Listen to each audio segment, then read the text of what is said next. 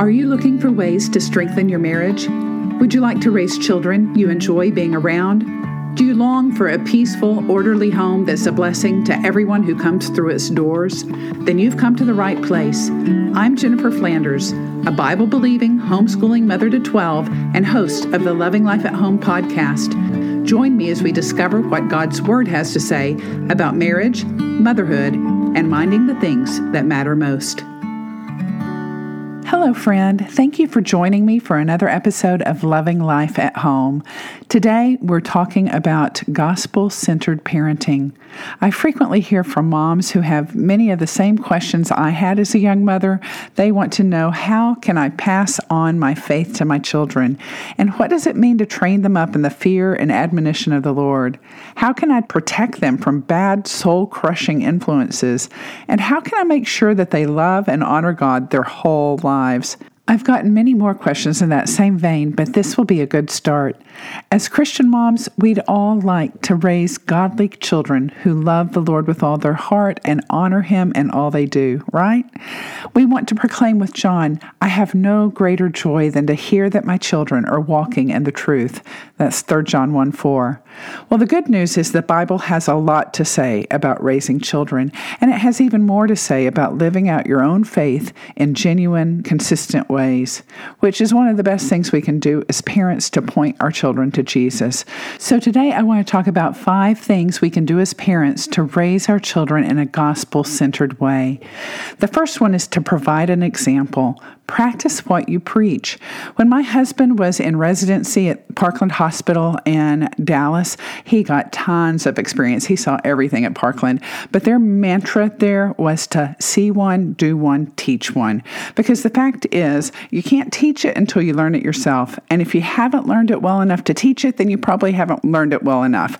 Actions speak louder than words, and you've got to practice what you preach. I love that passage in Deuteronomy chapter 11, verse 18 18 through 23, it says, You shall lay up these my words in your heart and in your soul, and bind them as a sign upon your hand, that they may be as frontlets between your eyes, and you shall teach them to your children, speaking of them when you sit in your house, when you walk in the way, when you lie down, and when you rise up and you shall write them upon the doorpost of your house and upon thy gates. And it goes on from there. It's just a beautiful, beautiful passage. But if you'll pay attention to the order it comes in, first you store up God's word in your own heart and soul, and then you teach it to your children. You can't pass on what you don't yourself possess. So I would recommend that you root yourself in the word of God. We know it is profitable for reproof and correction and training in righteousness. So read your Bible, memorize it meditate on it, put it into practice, and examine everything you read or hear or see, whether you're in church or reading books or blogs or listening to podcasts or on social media or the internet in general. Examine all those things in the light of God's eternal, infallible word. And then also consider the fruit of the Spirit love, joy, peace, patience, kindness, goodness, faithfulness, gentleness, and self control. Take stock. Are these fruits evident in my life, in my daily interactions with my family? Are these the qualities that my children and my husband see in me, whether I'm happy or stressed, whether I'm on time or running late? God's word and our service to Him should constantly be at the forefront of our minds, poring over the word, memorizing it, meditating on it, discussing it, and weaving it into conversations, encouraging people with it, praying it, singing it, applying it to our everyday lives, and building our lives upon it. You cannot pass on what you do not possess yourself. So delight yourself in God, and He will give you the desires of your heart. Then, my second bit of advice would be to prepare the soil. You want to nurture the things you want to grow. When I first decided that I wanted to take up flower gardening, I was living in Mesquite Mesquite and I ordered 200 bulbs and perennials to plant in front of my house. Uh, now, here in Tyler, our soil is sandy loam. I can bury my arm to the elbow and grow just about anything in this soil in East Texas. But in Mesquite, our house is on black clay. It would dry out and crack, and our foundations would crack. It just was hard as a rock. So when I got ready to plant my bulbs, I went out there and chiseled a bunch of holes in that rock hard ground, dropped a bulb into each one of them, and never gave them a second thought until the following spring when only six of them came up and only three of 200 bloomed. Now, given what experience has since taught me about gardening, the surprising thing was not that 194 of those bulbs never came up, but that the half dozen showed any signs of life at all, given the neglect that they had suffered. In the same way, in parenting, planting the seed of God's word in our children's heart is not a one time and done proposition. It's not a one time thing. You do it over and over again. You cultivate the soil, you break up the fallow ground, you water and fertilize needed, just like I should have done with those bulbs in my garden. You pull weeds as they come up and don't wait for them to grow big and take over. You nip them in the bud.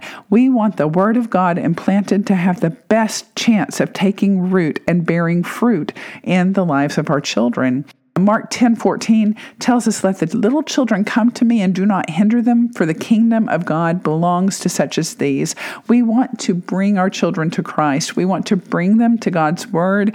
We want to bring them to the Lord in prayer.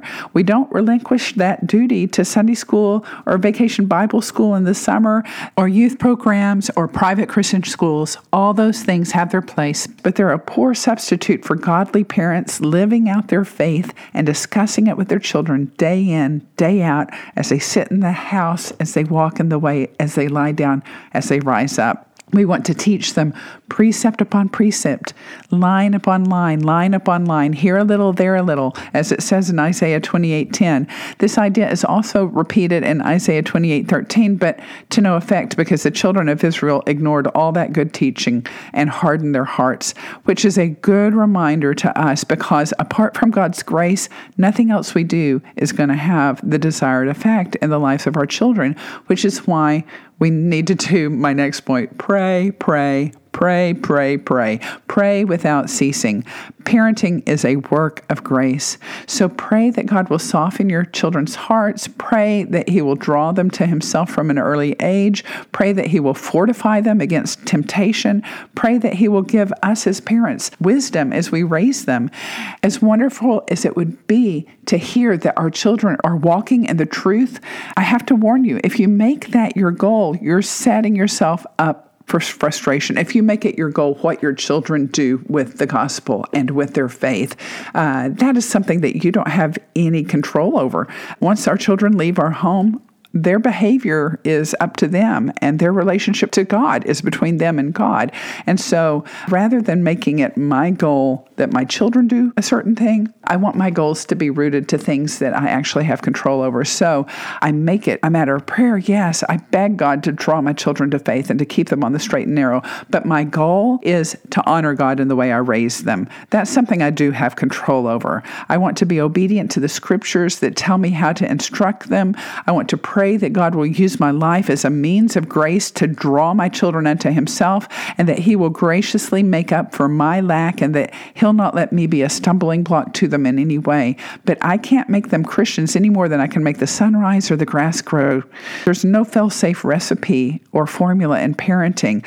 You're not going to find, or if you do, it's faulty. You can't say, if I combine all these ingredients, homeschooling and once a week church and Bible reading and devotions with the family family that uh, I'm going to get this guaranteed result. It's not a recipe, it's not a guarantee, but we want to do our part to be faithful and to do the things that He's impressed upon our hearts to do. So, yes, all those things we should be doing, but with the goal of being obedient to Him and our children's obedience is between them and God. That's not something we can control with our actions or the way that we raise them. So, back to the prayer, 1 Thessalonians 5:17 tells us pray without ceasing.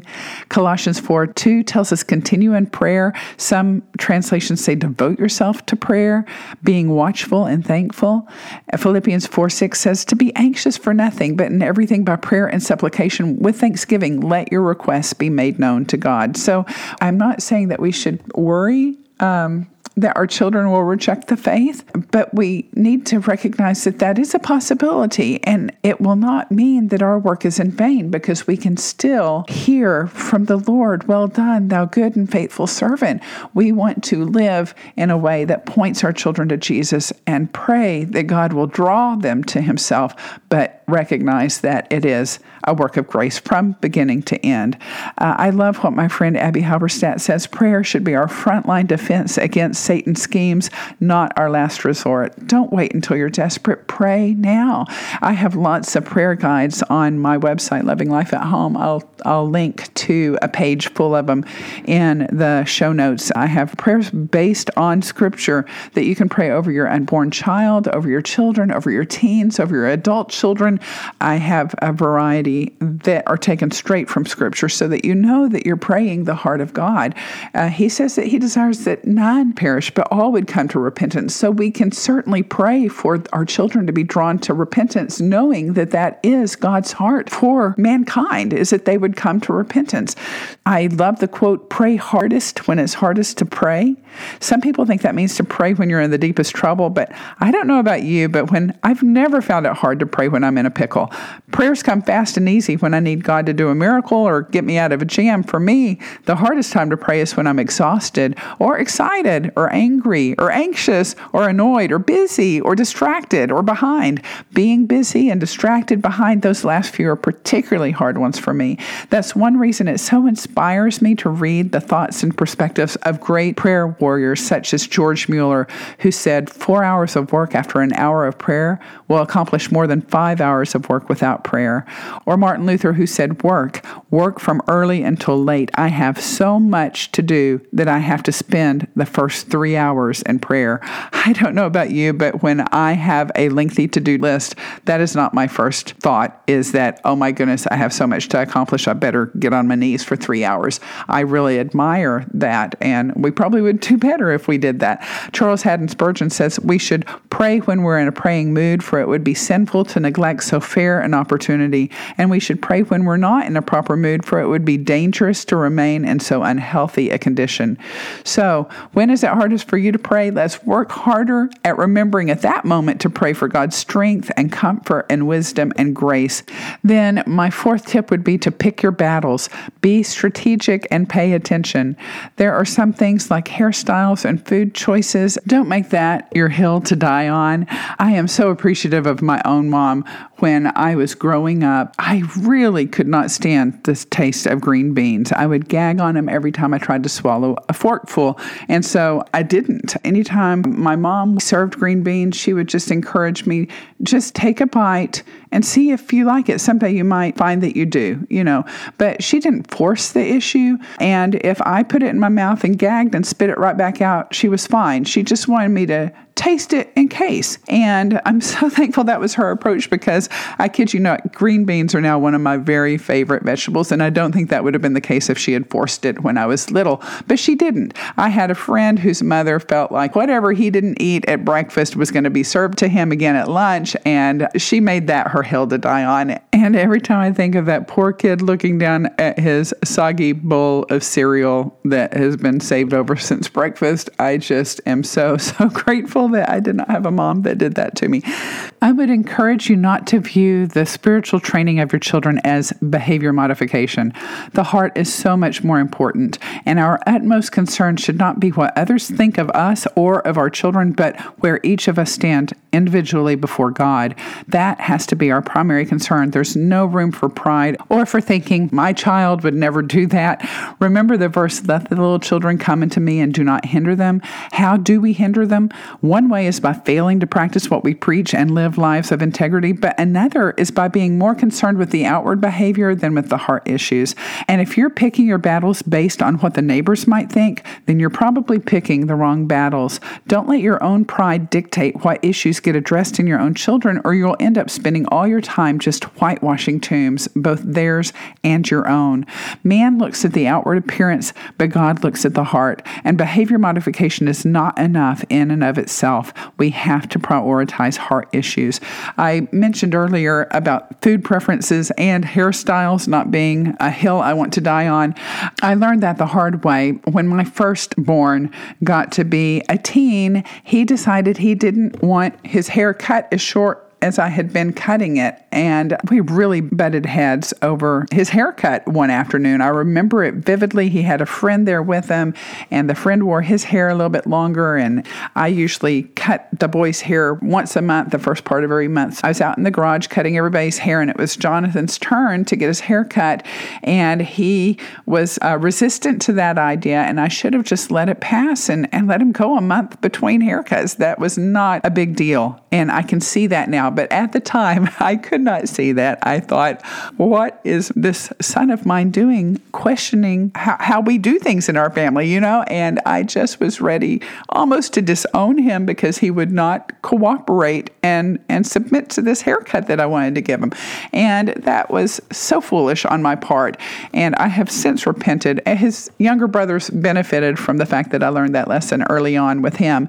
But uh, later, I had a son that was growing his hair out. It, he was playing basketball at the time and he had to wear a headband just to keep it out of his eyes so he could see to shoot. And he was really, really good at basketball and ended up going to nationals. And in this homeschool league of kids with crew cuts, he was the only one with a headband. So he was known as the, the guy with the headband. And he was really good at what he did. And he ended up making the all star team. And so we get home from nationals, and it's about a month before he has to go back for the all star team. And he gets home and he says, This hair's driving me crazy. Mom, uh, can I get a haircut? And I said, are you sure you want to cut it? Because you're known as the guy with the headband. You'll go back to nationals. They won't even recognize you or know who you are. So uh, why don't you wait until after nationals and then I'll cut it? You know, it was already way over his ears and on his collar. And so he said, Oh, yeah, you're probably right. And he grew it out. Um, even further and and wore his headband at nationals. Everybody knew who he was. We came home and I said, Okay, are you ready for that haircut? And he says, oh, No, I think I'm going to keep it. And I'm thinking, Oh, why, oh, why did I not cut it when I had that opportunity? But he grew that hair out so long. He was wearing a man bun and he then had a new goal of growing it like 14 inches so that he could donate it to Locks of Love, which is what he ended up doing, which is a great thing. But I just, you know, with this man bun on top and running in conservative circles, it would have been very easy to concern myself with what are people going to think instead of his heart issue, which his heart was really in the right place. And there was no rebellion whatsoever there with his man bun or his, his lack of a haircut. He is such a stellar guy and by that time, I realized that this was not, again, a hill to die on. And it didn't really matter what others thought. If his heart was right before God, it was perfectly fine for him to do what he was doing. So it makes me think of Luke 16 15. Jesus said to them, Ye are they which try to justify yourselves before men, but God knows your heart. For that which is highly esteemed among men is an abomination in the sight of God. And so, again, we don't want whitewashed tombs. We want to get to the heart issues. And if the heart is in the right place, then that's our primary concern. The Bible's clear about some issues no stealing or lying or cheating. Those things should not be tolerated and they need to be dealt with swiftly and consistently and decisively. But in matters of taste and opinion, what they eat and the clothes that they wear, as long as they're modest, you know, it doesn't matter that they aren't necessarily the style that you would pick for them how they style their hair, what electives they take in school. There's a lot of leeway and room for grace in matters such as these, especially as they move closer and closer to adulthood. We don't want to have this adversarial relationship with our kids, we want to have a listening ear. We want to be fully present when they engage with us. An older woman once told me her her son was my age. She was significantly older than I was. One of her biggest regrets is that she wishes she had been a better listener and had been more available to her son when he was a teen and wanted to talk or needed to talk. So, communication, listening, we need to ask questions. We want to respond, don't react when our kids tell us things. Uh, James 119 gives good guidance here. Let everybody be quick to hear, slow to speak, and slow to anger. That's especially important as they become teens. We need to anticipate their questions, allow their questions It's part of growing up that they start to question things, and we need to consider those questions and answer them to the best of our abilities and uh, admit when we don't know the answer and seek it together. It's a natural process of our children's making their parents' faith their own. So we shouldn't feel threatened when they start asking questions or act overly defensive because if our faith can't stand up to scrutiny, it's not worth having each of our children we've seen go through this process of transferring and taking ownership of the faith that we've tried to instill in them. Again, knowing that it's God that is working in their hearts. We we can teach them. We can, you know, you can bring a horse to water, you can't make them drink. And we can provide a good example and pray for them and listen to them and answer their questions. We can do all those things, but we can't actually germinate that faith in their heart. That is a work of the Holy Spirit. And so we have to trust that He is going to complete the work that he started in the hearts of our children when he put them in our home in the home of christian parents that that desire them to know the lord. Then my fifth point would be to be persistent and well doing remember that parenthood is a marathon not a sprint. Fix your eyes on the finish line not on what everyone else is doing. Galatians 6 9 tells us let us not grow weary while doing good for in due season we will reap if we do not lose heart. Matthew 11 28 29 reads, Come to me, all who are weary and heavy laden, and I will give you rest. Take my yoke upon you and learn from me, for I am gentle and humble in heart, and you will find rest for your souls. Philippians 1 6. I'm confident of this very thing that he who began a good work in you will perfect it until the day of Christ Jesus. And then Hebrews 12 1 through 2. Since we are surrounded by such a great cloud of witnesses, let us lay aside every encumbrance and the sin that so easily entangles entangles us, and let us run with endurance the race that is set before us, fixing our eyes on Jesus, the author and perfecter of our faith, not only our faith, but our children's faith as well, who, for the joy set before him, endured the cross, despising the shame, and has sat down at the right hand of the throne of God. We can faithfully do all these things as parents, but they will be fruitless apart from God's blessing. There is no guarantee, there is no recipe that promises if you put in the right amounts of the right ingredients, you'll get the desired results. Godly parenting is often the means of grace that God uses to draw children unto Himself, but our children still have free will, and that means that they might reject everything that we've tried to teach them. Joel Belz with World Magazine had a great quote that reminds us that God's purposes are not dependent upon our actions. He said, As soon as you start thinking that God needs your effort to achieve his ends, you've quit being faithful. So, why even bother? Because the reverse is also true. If we view God's ability to accomplish his purposes independently as an excuse for ignoring his clear commands to us as parents, then we're also being unfaithful. And that is why I do what I do in parenting my children. I do it because God commanded me to do it. I do it to be obedient and to steward well the responsibility He gave me when He entrusted me with these 12 eternal souls. I do it because I want to run with endurance the race that has been set before me, and I long to hear, Well done, thou good and faithful servant, when I reach the finish line. And I would encourage you to do the same. Fulfill your parenting responsibilities cheerfully and consistently, and bathe all of your efforts in fervent prayer, then leave the results to God. Thanks so much for listening today. If you have a question you'd like to hear covered on this podcast, message me on Instagram at Flanders underscore family or contact me through my website, lovinglifeathome.com. Before you go, if you've been encouraged by something you've heard on the show, do me a favor and forward the link to a friend or head over to Loving Life at Home on Apple iTunes to subscribe and leave a written review of the show. Your doing so will help others find me so they can listen too. Until next time, I pray the Lord will bless your efforts to build a loving home life centered on Him.